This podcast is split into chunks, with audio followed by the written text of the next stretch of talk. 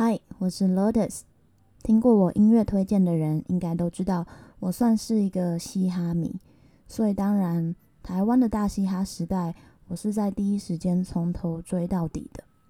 原本我一直都不是一个喜欢歌唱比赛的人，但这次的大嘻哈时代，我觉得操作特别有趣。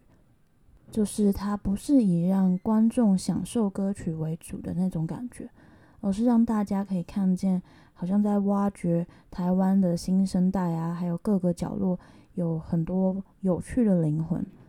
嗯，我觉得可能技术上还比不上其他国家，但真的你会觉得他们唱的故事非常的真实，而且就是在你身边的故事，而且你还会不知不觉被他们热血到。然后莫名的被感动。最后，我想推荐节目比赛歌曲最精华的三首。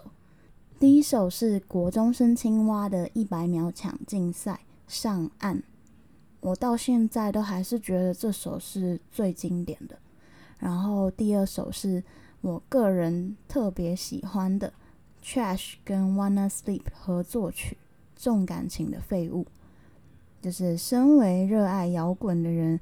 就是看到摇滚乐团跟嘻哈歌手就是合作，然后又撞击出一个完美的摇滚嘻哈的结合，真的会觉得就是超级感动。然后我觉得这首是值得轮播一百万遍的。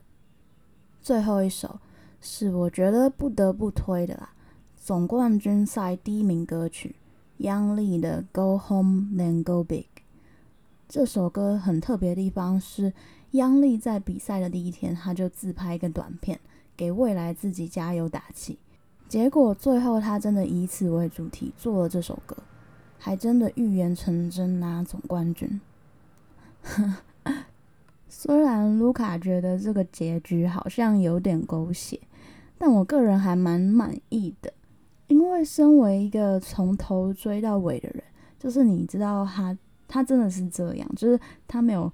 故意去作秀什么的，就是整个节目你可以感觉出来，很多地方是可以被安排，可是他们不会去安排的，就是他让一切都自然发生。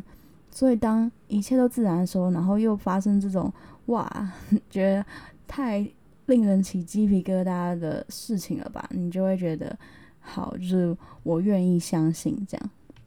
然后尤其又是最后一集的时候，你看到那蛋堡，就是这种。等级的人也愿意露脸，你就会觉得哇，就是超级就是感动加盛，然后又有种长江后浪推前浪那样子，对吧？虽然可能故事我比较偏好那种不要太完美的结局，可是这不是故事嘛，这是现实世界，所以它有一个这么温馨的大结局，我自己是还蛮开心的。